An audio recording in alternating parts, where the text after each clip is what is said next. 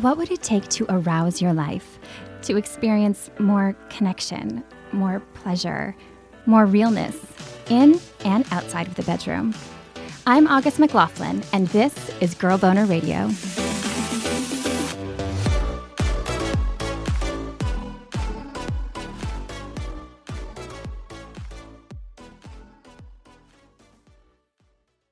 When you get hit, there's this feeling of humiliation, a loss of control.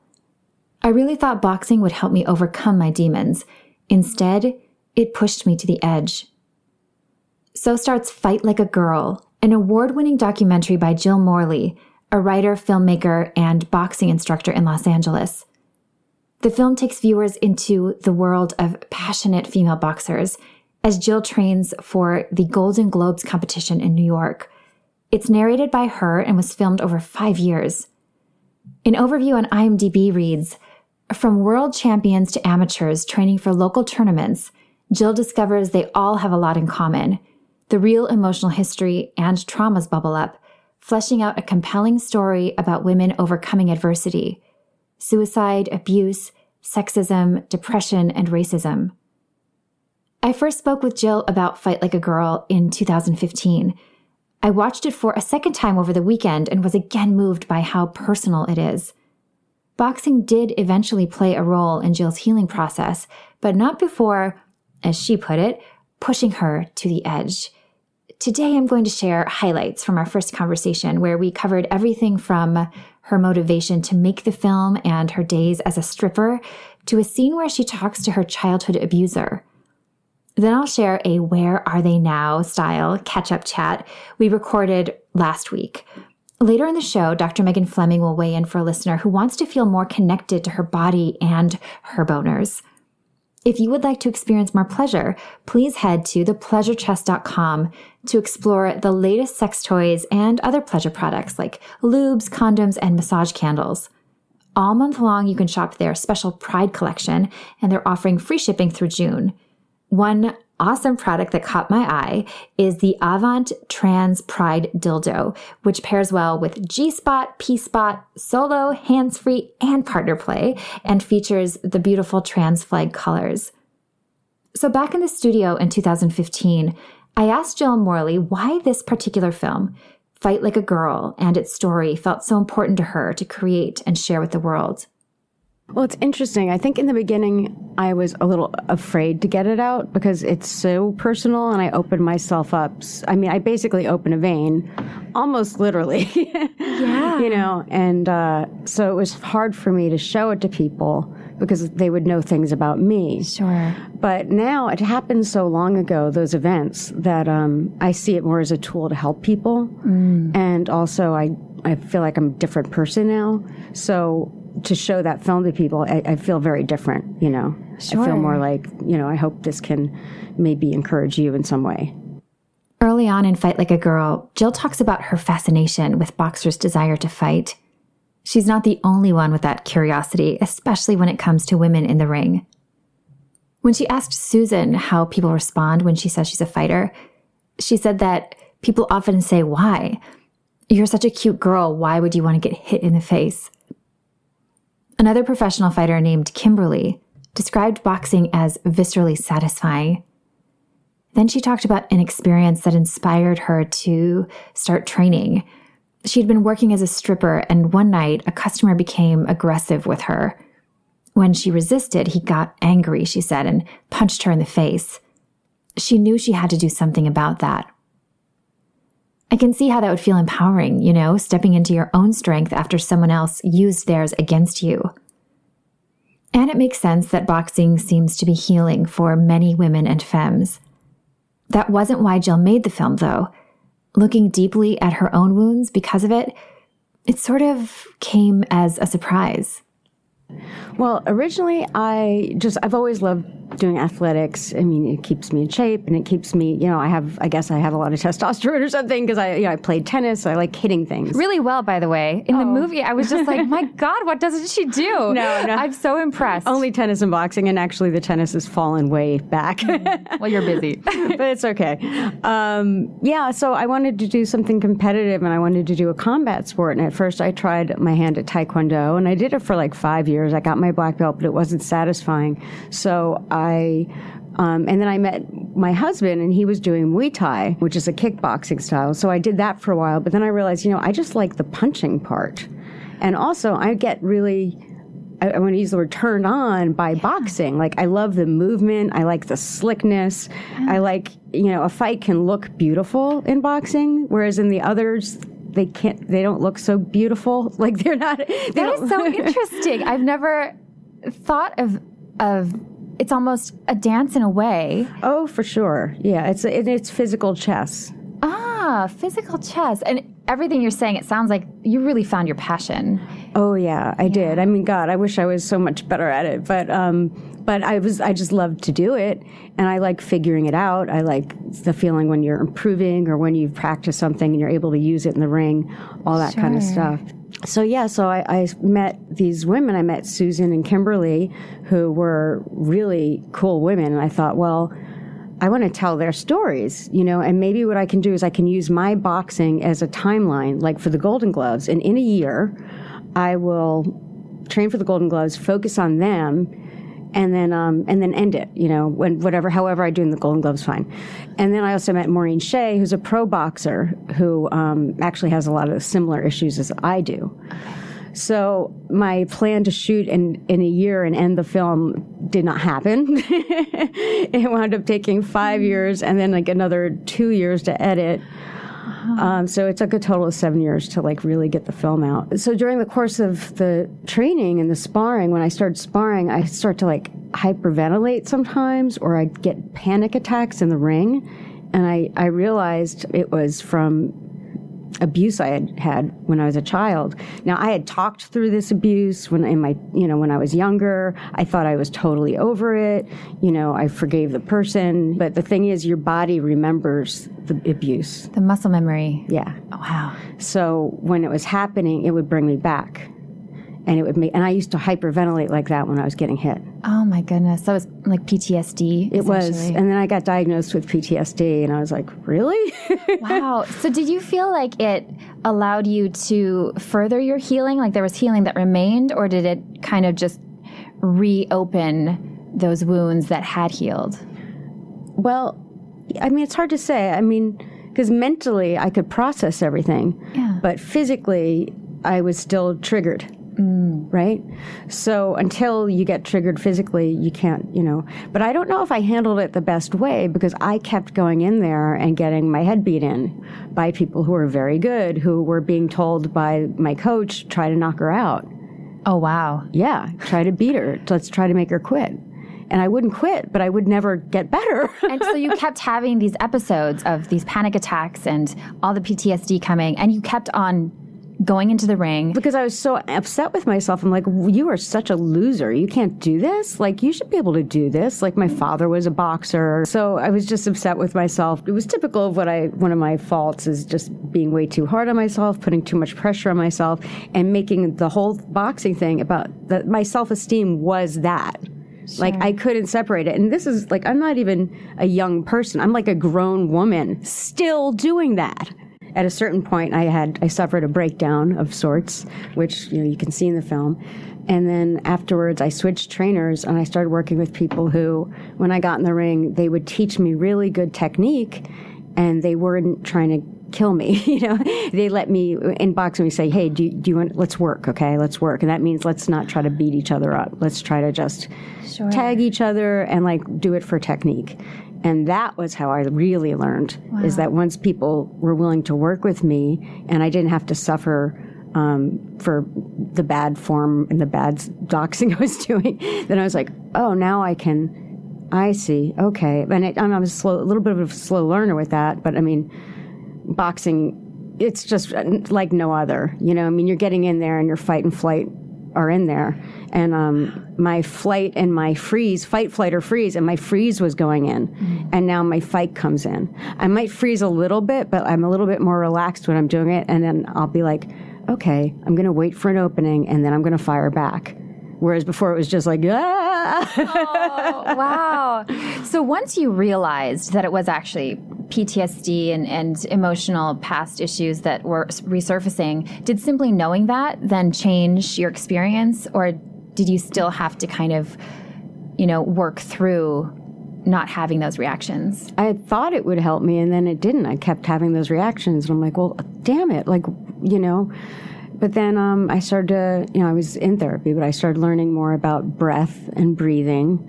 Um, I started telling myself, like, don't be hard on yourself. Like, no matter what happens, don't get upset with how bad you are. and I just, and I would just let myself go and, and I do sloppy, crappy things. And I'd be like, okay, okay. Until eventually those sloppy, crappy things weren't as sloppy or crappy, you know, and I was starting to get some form and get, get there. And it was just a long road you know, and people being patient with me and people really showing me this is how you punch, this is how you block, this is how you step, you know. Um, and then I was able to get past it. And uh, I don't have that in the ring. I mean, even if I'm getting attacked in that way, I, I move. Like, I, I know what to do. And that's, I also have confidence now. Like, I have good defense now. Like, I know what to do when someone's coming after me, you know? She added that that helps her not freeze or break down crying the way she used to. As I mentioned in that interview, I thought there were so many great life lessons in what she shared on the importance of having a support system, the difference between surrounding yourself with like minded people who support your growth versus not, and that, as Dr. Megan often points out, we all start out as a beginner in new pursuits. Like Kimberly, the pro fighter I mentioned earlier, Jill spent time working as a stripper before her boxing path took form. In the film, she said she was attracted to the subversiveness and grittiness involved. And it's pretty cool to see her fiercely fighting in the ring, and then these flashback photos and clips of her seducing an audience as she works a pole. That's like my favorite thing to show people. But um, when I was an actress, I was I was a tomboy. I, I was not. I did not know how to do makeup, hair, or nothing. I'm not. I'm like a little better now. But and then um, I would go on auditions. I wear my black jeans, my black sweater, and my cowboy boots. And like I find, then I moved in with. Uh, I had a gay man as my roommate, and he helped me. and um, I, you know, I was ran out of money. I'm like, I don't know how to make money because I, I got fired every time I tried waitressing. I like three times. I really suck at it. just, I just get all like overwhelmed by yeah. all this stuff, and like I can't remember. It's things. hard. I think. Oh my god. I was god. never able to. Yeah. Oh, I just sucked at it then I, I, would do catering and then after the winter that then like there's no time until the spring there's no money. And i asked a friend of mine well what do you do? And she said well i go to new jersey and i go go dance. You can wear keep your top on there and you can make money you know? And i came with i went with her one time and it was at a sports bar in hackensack. And these like guys like mechanics and you know truck drivers and whatever are just like giving them dollars and it's an afternoon shift and there was nothing like compared to like music videos that we have now. Like, oh my gosh, it, it was yeah. nothing. It was yeah. nothing. Stripping used to all be on the stage, as I as I've learned. Right. You know that it was just more of just a, a dance. It wasn't like you're actually in the mosh pit of men who no. Yeah. So we were on the stage wearing our little go go outfits, and then we'd come down and take a, take a tip and go back up on stage and uh, I thought it was hilarious as well. and then two, I thought like I never saw myself that way as a girl that was attractive to mm. men or to many men, like unless they like really knew me and thought I was funny or something, you know.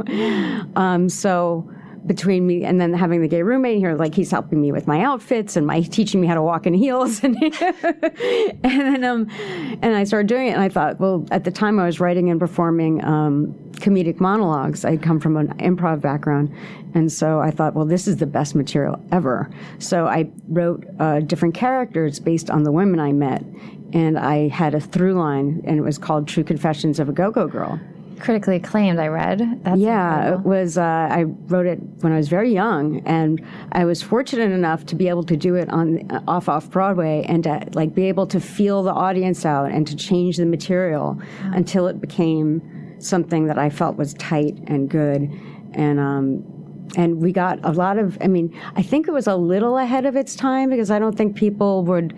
I mean, I, basically did a play in like a thong bikini. I mean, I had a biker character. I had a, you know, this character, that character. So, you know, at that time, it was kind of like if you wear a thong bikini, you can't have a brain. Or if you have a thong bikini on, you can't really have talent like Right. that kind, that you can't write, certainly, or be a writer actor. So it was, uh, it took a while. We would get seedy people coming in to see the show, not really knowing. And then finally, um, we did start to get. I, I was acting as my own publicist, and I got um, I got Time Out to see it. I got Village Voice, and we started getting great reviews. And then I, I acted as my publicist and wrote a letter to the New York Times with these good reviews, and they actually came and reviewed it, and we got a great review, and we were on the front page in the theater section, Incredible. with a picture. Oh my gosh, that is incredible. And I mean, this is a little, like, we were in a teeny little, like, upstairs next to a bar, like, theater. Like, I couldn't believe they even came. But luckily, by then, I had been doing the show for a year or two. So I had honed it, you know, like, if they saw it in the beginning, I wouldn't have gotten the great review that I had gotten. That reminded me of what Jill shared about her healing process. Both took longer than she had hoped early on, and in both cases, the effort she invested and even the timing turned out to be well worth it. Jill and I also talked about body image challenges, which came up a few times in the film. I asked her how common these trials are in boxing and whether or not boxing can help. I think it could help in her. I think it's common in women. I think all women have freaking. I mean, very few that I know don't have it. You know, I mean, as we get older, like I know, I I also had an eating disorder when I was in um, high school and college. I was bulimic and anorexic. You know, it didn't get totally out of hand, and honestly, I think antidepressants were the thing, and and you know, just trying to therapy really helped me overcome that. Good. You know, it wasn't until I started teaching tennis that like I started to get fit again and eating well, and like I started to be like, oh, now I'm I'm starting to like my body. I can accept the flaws, and you're using your body. I'm using my so You're body. feeling capable. Capable and, different. and for me it also gives me a little bit of a high and for me too it um because i suffer from depression it, it it'll pop me out of the depression even just for that time i'm exercising you know i actually just coming out of a d- little bit of a depression now i was depressed the last four days or yesterday i came out of it and um I mean, a couple of events. Some of it's just chemical. I don't know, but I I do know what to do now, and I know. I just think to myself, okay, this is going to pass. Some people binge eat. I binge sleep. okay, I need to go to bed. and you let yourself get what you need. You you let yourself. Some, yeah, I do. I mean, sometimes I'll try to fight it, and I'll, I'll have coffee, and I'll do. But I'll be like, you know what, this is not working. Just let yourself sleep. You're gonna. This is gonna pass, and you can be really productive again. Because I'm all about being productive. You know. But the exercise I would make myself do, and when I do it, it gives me that little bit of a upper for the day. You know. yeah. Um, it's very important. And I mean, actually, after I'm going to be, I had a fight a week ago. I'm going to be doing another fight in about a week and a half. And then after that, I'm going to be working like nonstop on a production on another film. Wow. And I'm, I'm a little bit nervous about not having the, the boxing in my life or not having that amount of exercise that I currently do, you know? Mm, sure. And more for my head than for my body. Because now I know how to eat and all that stuff. Right, right. Yeah, I remember the shift from exercising to try to change or fight my body versus for emotional and mental strength. It's very, very different, you know, and I feel like we get in a much better shape in all ways when, when we start doing that. At that point in our conversation, I talked about my one experience with boxing. I was part of a documentary style reality TV show that ended up getting canceled, and I was training to fight. Half of us were actors who had never boxed before, including me, and the other half were pro boxers, all women. I told Jill how difficult it was for me and others in the ring early on to punch other women. Jill, though, she seemed to love and embrace the act of punching in the context of boxing to really get something meaningful out of it. Talking about that led us into one of the bravest parts of her film. feels like with each punch, I'm letting something go. You know, Sure. um, and then with hitting people, hitting girls, or hitting other women, I I'm still a little like if I have a new sparring partner, I go very light. I will stop sometimes and say sorry or are you okay? Like, especially if it's a new sparring person. If it's someone who's a professional boxer who does this, I might just stop and look if I catch them, and I see they're usually almost always okay. yeah. You know, but um, but other than that, I mean, we're both making the choice to go in the ring and right. to do that. You know, um, and but you know, I know still after nine years, the sorry will come out of my my mouth sometimes if I feel like I caught someone with too much of a clean hard shot mm. and maybe they don't they're not very experienced you know something you said reminded me of this really powerful scene early in your film where you're talking to your mother and it seems that your relationship with her was was quite complicated and that conversation I thought was so brave. Do you want to tell us about what that experience was like? She was recalling your childhood more of the happy times and you recall abuse. Right. So what was that like for you? Well, the thing is my my mother was my abuser. I also just had like she's like you just look at everything half empty. I also think I just was depressed as a kid. I mean, it could be just because I was being abused, but it could also be just because I'm just wired in this dark way. I don't know. Sure. You know, so there's a little bit of both to it of why I am the way I am or why I look at life the way I do. Sure. You know. Interesting. I thought it was really brave of her too. It was very brave of her, you. and um, you know, I'm very grateful to her for for being in the film and for doing it. Um, I know she chose to be in shadow. I don't blame her. It's fine, but she. It also it's helpful in healing because I know so many people like their abuse they can't even talk to their abusers or their abusers won't admit what happened yeah. and it makes them feel crazy you know yeah. Whereas, like, you know, I know it happened. I forgive her. I want to move past it. And then thank God the, the boxing helped me even more move past it. Amazing. And what is your relationship like with her now? It's okay. It's pretty good. I mean, we, you know, I whenever I go to New York, which is often, I go and see visit her in New Jersey. You know, same with my dad. It's not like we're not like really close, you know, but I kind of like to keep people at bay sometimes the other thing is like I don't want to throw my mom under the bus. You know, I really don't. Like that's not the whole purpose of this. Right. And so yeah, I would avoid it in in the past works. You know, for sure. Um, also, it did, I don't see it as something that defines me. You know, so that also is a reason. You know, it seemed to me was that you were exploring in front of all of us. You know, you were challenging these thoughts and these feelings and and trying to gain understanding and I thought it was so respectfully done Oh, Truly. Good, thanks. That means a lot to me because I was really worried about that when the, when it came out because I'm like, God, I don't want to feel like my mother threw my mom under the bus because yeah. she also suffered from abuse and she worse than what I suffered and sure. also has mental illness and also mm-hmm. you know, so I get it. You know, um, yeah. um, it just happened and now it's over and you know we move on and and I learned a lot from it. That's what we have to take. You know. Yeah toward the end of our conversation, Jill spoke about one thing she feels really skilled at, something she seems to have more assuredness around than boxing or any sport, really.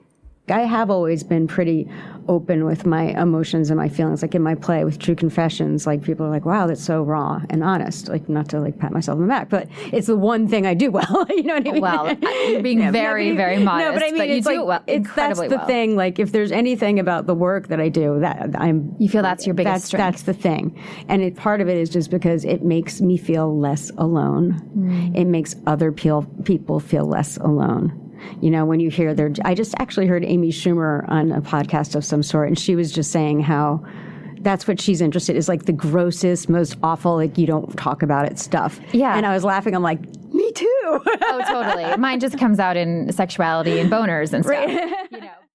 That last part reminded me of one of my favorite quotes by Gloria Steinem.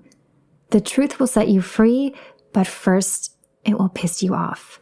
In the last week, there has been so much hurt, outcry, and action in response to the killings of Black people by police. George Floyd in Minneapolis, Breonna Taylor, who should have turned 26 last week, and Tony McDade, a trans man who police shot in Tallahassee two days after George Floyd's death. When I spoke with Jill by Skype early last week, positive signs that protests work from chokeholds by law enforcement becoming illegal to cities like LA and Minneapolis committing to defunding and dismantling police departments hadn't unfolded yet. And by the way, I've been learning about what defunding entails, and it's not doing away with law enforcement as some people think. As one example, it prevents overfunding and helps ensure that police aren't called when, say, a social worker or mental health professional would make more sense. There are literally positive examples all around the world now, though, that the protests and speaking out has been helping, and hopefully there will be many more to follow. And of course, still, much more work remains to be done. So, Jill and I spoke a bit about that and also explored early messaging around sex and sexuality, the role go go dancing played in her sexual self discovery journey, how her mental health has been lately, and more. As a heads up, we did talk a little bit about date rape at one point. We started with an update on her film and latest projects. Fight Like a Girl, it's still on Amazon Prime. Um, I got a lot of good reviews and um, a lot of people emailing me saying it, it's helped them. So that's been really great. Um, and then, yeah, I continued boxing and now I'm coaching. And I started a business, Flag Boxing LA. Flagboxingla.com is the website. And so I'm coaching women now and often helping them through their issues um, through boxing. So, and right now I'm teaching a lot of Zoom classes, uh, which has been interesting. So I'm getting pe- women from all over the country are um, signing on on my Wednesday nights or Sunday afternoon classes, and it's been something that's been really feels really good to bring everyone together and see everyone working out since we're you know all confined. um, and then I, I wrote. Um, I've been working on screenwriting the last four years because um, the documentary filmmaking was getting really it's it's very difficult you know and i'm not one to uh, i'm not great at getting grants and like hobnobbing with people i kind of just want to you know box and be with my dogs and my husband. And write and i just felt like writing was going to be better. So i wrote a screenplay called see jane fight and it's actually won um, or been a finalist in a bunch of competitions. And uh, I was I attended a, a writers lab in Middlebury, Vermont, with some really great mentors, and um, and right now we're focusing on finding a director and getting talent involved and getting that produced. So that's been um, really exciting.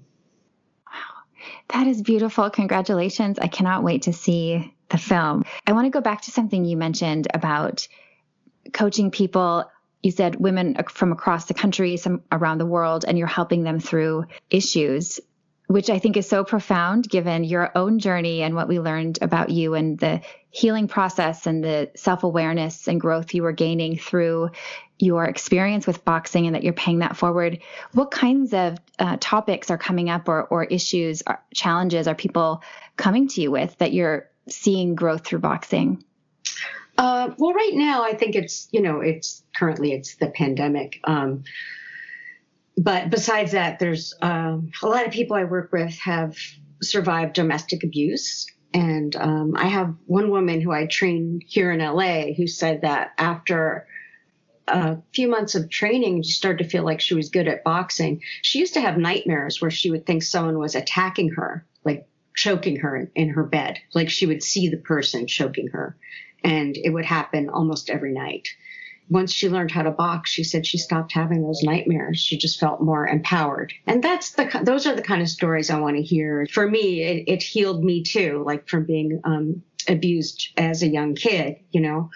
Um, and I think it's, it, you know, it's counterintuitive to think you can heal from a, a violent sport, but it's true. And it, it happens over and over.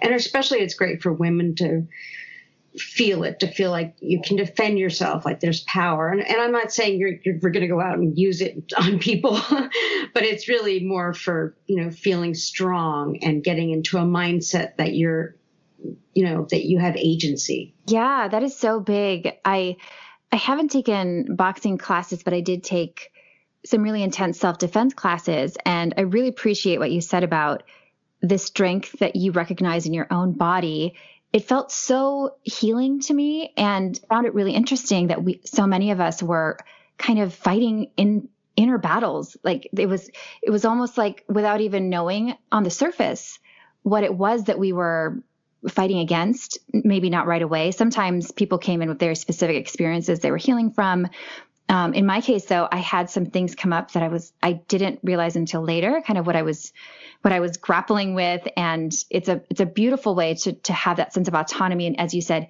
agency. And I think that plays such a huge role in all types of empowerment, uh, including sexual empowerment, because things like boundary setting and consent and standing up for ourselves plays such a huge role in in pleasure and intimacy.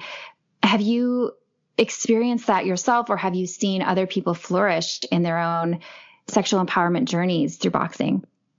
I would say, I mean, it gives them more confidence. And I don't, I try not to be um, invasive when I'm talking, you know, like I, I don't really ask them personally so many things like that. But I do think that, yeah, absolutely, with respect to your own boundaries. And then, you know, the, the problem is that it's more that we're not raised that way. We're not raised to be like telling, like, I'm going to tell my partner what I'm comfortable with. You know, the, I mean, right. the way I was raised a long time ago is we don't talk about that stuff, you know? Mm-hmm. And then, of course, coming up now, you know, of course, we, we want to talk about it. It's, you know, it's normal. It's what should be done. You know, for my generation, that wasn't a thing. I hope, you know, the women coming up now, they're being more encouraged to, again, have agency with their own sexuality, you know? Yeah, for sure. It's interesting. I I ask a lot of people about what they learned about sex and sexuality growing up and it ranges, but for the most part I would say there still is a huge gap as far as just this gap of of silence, you know, of this yeah. that it's still taboo, although I do I do see positive change moving into teens and into adulthood partly because youth are driving it themselves, you know, taking um, that initiative to be like, no, I need to know this stuff because we learn so little in schools where sex ed is still not required in a lot of states. It's not mandated to be medically or scientifically accurate in a lot of states. And some people know, learn nothing about consent in those classes. It's all about like STIs and menstruation. When we talked a few years ago, I didn't ask you a question that I ask a lot of my guests. And I'm mm-hmm. curious, you mentioned there was this code of silence around sex and sexuality. Is there anything that you remember that stands out from your memory? What did you learn? Honestly, and you know, you know my history. I, I became a go-go dancer um, in my early 20s. And you know, this is you know, I this is someone who I went to Catholic school. I went to a Catholic college, and here I am trying to earn living um, as an artist in New York. And I go, and I'm like a preppy asexual person going in. And I think that, you know, for me, that awakened my sexuality a, a lot. I think I, I learned more about open myself up to it that way. I mean, I learned too what, what felt good and what felt wrong. And by wrong, I just mean like my boundaries were not very good at the time and I mm-hmm. didn't understand why I was feeling bad sometimes. And I realized, oh, it's because they're violating my boundaries, and yeah. uh, and I'm not doing what I need to do about it because I wasn't taught that, you know. And even I just was thinking recently about how with consent and the whole Me Too thing, because you know a lot has happened since we last spoke. I, I realized I was date raped in college, and I didn't even realize it until last year.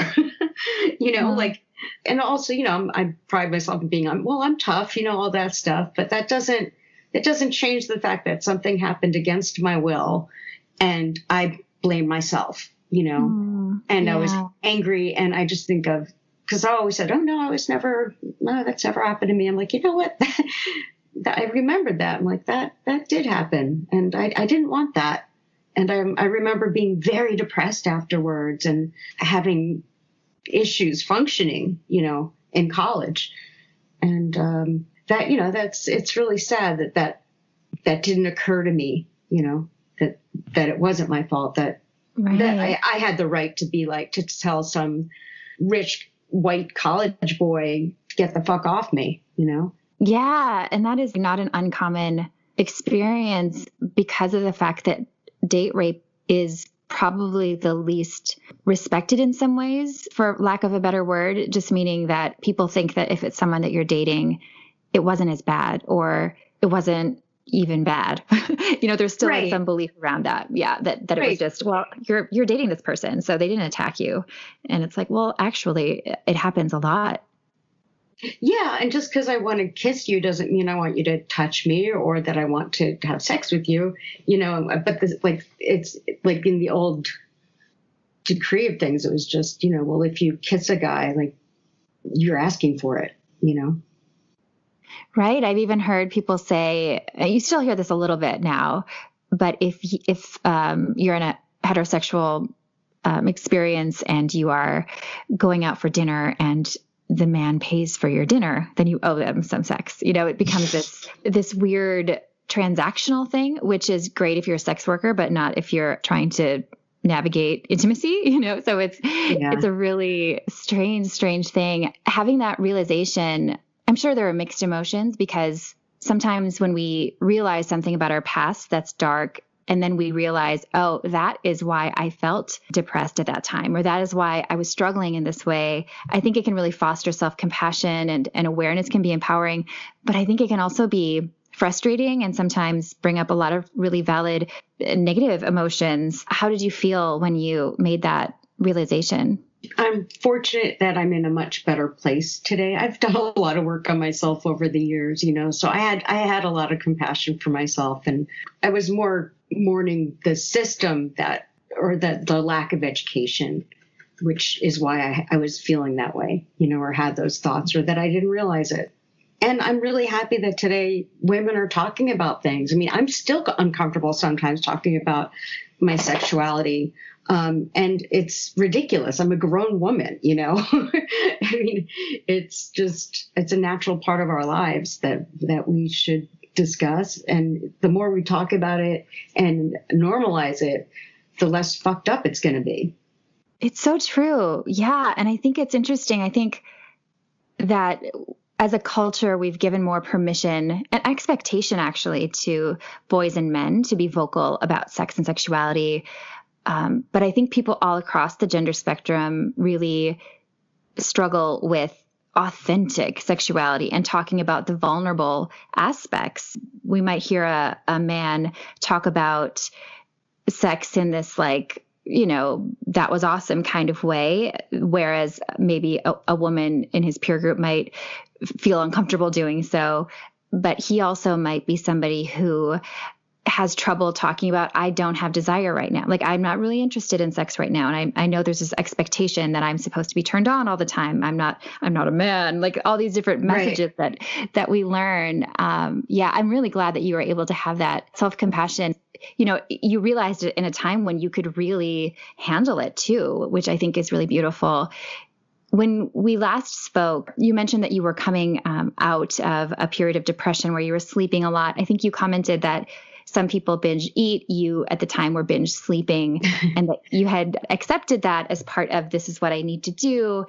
In the midst of the pandemic, I know a lot of people are feeling more depressed, more anxious. I've also heard people who are struggling with mental health issues. Some of them have said, now you know what it's like for me to have, mm. you know, X, Y, and Z. We're all very unique in our experiences. What can you share about your mental health at this time or what you've been learning through the pandemic? Through the pandemic, I mean, I work from home. I'm an introvert. It didn't, I mean, I do, I go out and I coach people, but um, the only change for me is I'm, I was teaching Zoom classes really. And um, because I'm writing, I can disappear into my projects and into my imagination. Um, you know, I'm not on social media at that point. I'm not thinking about what the world is coming to and worrying. I'm just kind of into my project. You know, I just go into there in the beginning, of course, it was frightening or constantly looking to see what was happening next and what are the rules. Are we allowed? Where are we allowed to go? Do we bring our own bags to the grocery store? Or do we not? You know, it's like mm-hmm. things are changing every day. And then really what helped me was teaching these Zoom classes. I have a responsibility. I know on these certain days and I'm privately coaching people through, on Zoom too. So it's like, it gives me something to get ready for and to do. And so I, something to gear up for, something to have energy for and to give. And when you're depressed, one of the best things to help heal depression is to give of yourself, to help other people and I'm also of an age where that's is I feel like it's my lot in life now. Like not that my time has passed, but that I'm on the other side of something and I feel kind of a responsibility to be giving Uh, also, I don't have kids and I have a very nurturing side to me. So that helps me, I guess, cope with the pandemic. I feel like I'm making a difference, mm. which, hmm. you know, that's, that's the big thing that I guess we all want to feel when you're not making a difference and you're just feel like you're just, you're at home, you know, looking at all the things on Facebook, you're, it's, uh, you know, it's pretty easy to spiral into a really bad place. But yeah. when you have to be ready and like, oh, I got to teach my class at seven, I've got like 20 people who are waiting for me that, mm-hmm. that they're going to get their workout in and we're going to do this together, you know. Of course, in light of very recent events of the protests and the Black Lives Matter movement, I mean, this is something that is close to my heart. It is really, it's just so sad to still see this inhumanity right up mm-hmm. in our mm-hmm. faces. And as people say, it's been going on. It's just being filmed now. And um, it's just so hard to believe that that still exists and is maybe even being fostered by our is being fostered by our administration you know? Sorry mm-hmm. even your dog agrees. Yeah. Uh, yeah i am with you there. Each time there's a very public awareness around the brutality of black women black men black trans people it's it's really it's horrifying. And you always hope that this will be the time that it's a healing crisis that that there's no good in what happened but that it could be a catalyst for positive change do you feel like there's positive change starting to happen at all have you seen reasons for hope um, my reasons for hope is that I feel like, you know, if you think of addiction, you know, any addict has to hit, hit their bottom in order to change. And I'm hoping this is our bottom as a country, you know. And then I feel like it's not for me to say about if can I see the change. It really we need to listen to people of color and to hear their experiences, you know. And again, on that, all I can do is try to listen and contribute and give what I can. You know, it's it's not about how bad I feel about this. It's like how can I help things get better. If there was one message that you'd like to leave listeners with, today? What's what's in your heart for them? Well, I, I do believe. I mean, always we have to have hope and we have to have faith. I mean, as corny as it sounds, because if we don't, why go on, right? um, and we have to make that a practice and believe that these changes can be made. And and right now we have to actively make them. That's I think what we're being told by now is like it's a shit show out there. We've got to make some changes, you know, and it's everyone's responsibility um, which you know I used to not know that, and I have compassion for myself. I how was I to know that back then? That um, I could make a difference. I didn't feel like I had agency then, even you know. Now I do. So with that, I, you know, I hope to help you know administer change. If you're a white person wondering how you might be able to contribute to racial equality, find a link full of ideas down in the show notes. And if you're a person of color, we are thinking of you, listening to you, and we support you. To watch Jill's documentary, which I highly recommend, search for Fight Like a Girl on Amazon Prime. You can also take Zoom boxing classes with her with your camera on or off. So if you feel a little self conscious, no worries. Learn more at flagboxingla.com or follow her on Instagram and Twitter at Jill Morley. This week's listener question comes from Henrietta, who wrote this My body feels limp and static lately. I've been isolating for longer than most because I'm immunocompromised, disabled, and high risk for the virus. Prior to the past few months, I had not realized how much I relied on physical activity to feel sexy and turned on. Other than finding ways to be more active, please no fitness tips. Are there other ways to feel connected to my body and my boners? Haha. I can masturbate, although physical limitations do make certain positions difficult. Lately, I just have not felt the urge. Henrietta, you are so awesome for sharing this question. I think your intention and your awareness, those already are huge and are going to serve you so well. Here's what Dr. Megan Fleming of GreatLifeGreatSex.com had to say. Henrietta, thank you so much for your question. And I think the first thing I want to say is just to sort of normalize, and maybe you've heard a lot of that as well, but that you are certainly not alone in noticing sort of little or no libido or sexual interest at this time. In fact, I've been uh, quoted in several articles over these past few months. The latest in New York Magazine, their, their online magazine, The Cut, and I'll have August um, link it to the show notes, but the title of the article is What Happened to My Sex Drive. So, you know, in this time, I've seen it usually go one of two ways. Either some people find themselves feeling particularly horny and using sexuality and giving themselves pleasure, pleasure with a partner as a means to sort of control or establish normalcy or just to sort of regulate their mood, feel pleasure in their bodies. And then I've seen equally and in fact in my experience far more common is those who really feel disconnected and shut down especially when they're really feeling sort of touch deprived sort of like yourself it sounds like, you know, not being able to go outside or have any human contact or touch.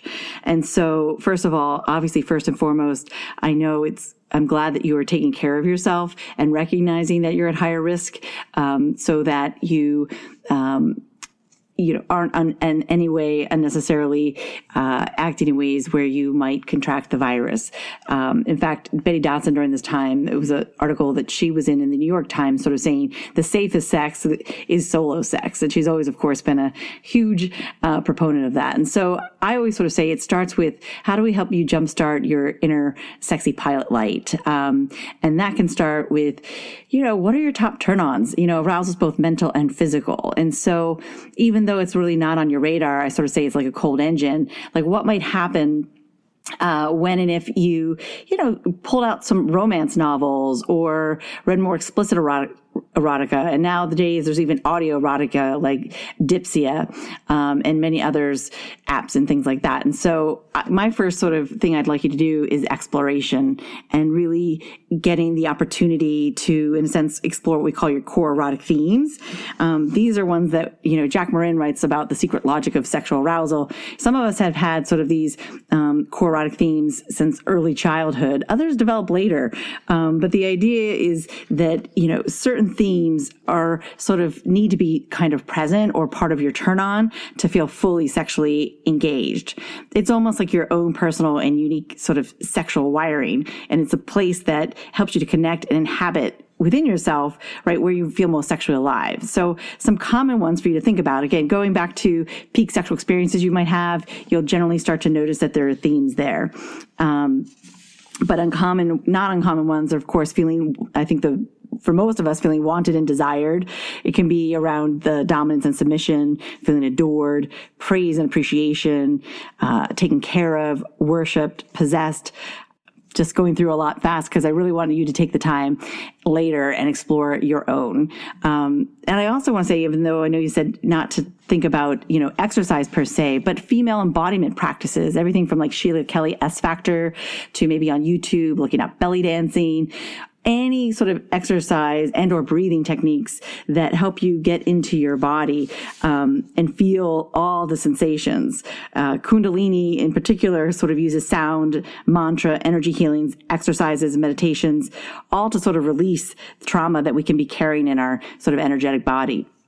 And it sounds like um, I don't know what your level of disability is, but I can imagine you're holding a lot of tension in your body. So my real takeaway is first go to turn your mind on and creating the conditions that with sort of roaming hands, you know, imagine your hands sort of being uh, that of your greatest lover. Get out some lube, get out your sex toys if you have them, but just really dedicate time to waking up sensation. You know, is it light? Is it soft? Is it hard? Um, you know, do you want to explore temperature play? But really seen as an opportunity. Um, um, you know, you always hear me say, we know what we know, we don't know what we don't know. And so in this, to really explore new turn ons um, that ultimately, and when it's time and you're ready and it's safe, you can then share with a partner. As always, would love to hear how it goes.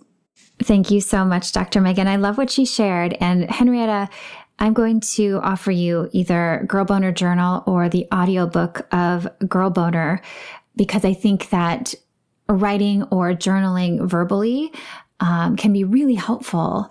And even thinking about prompts about our sexuality, what turns us on, a lot of the things that Megan said, I think can be very useful and tapping into our turn ons and, and finding new ones.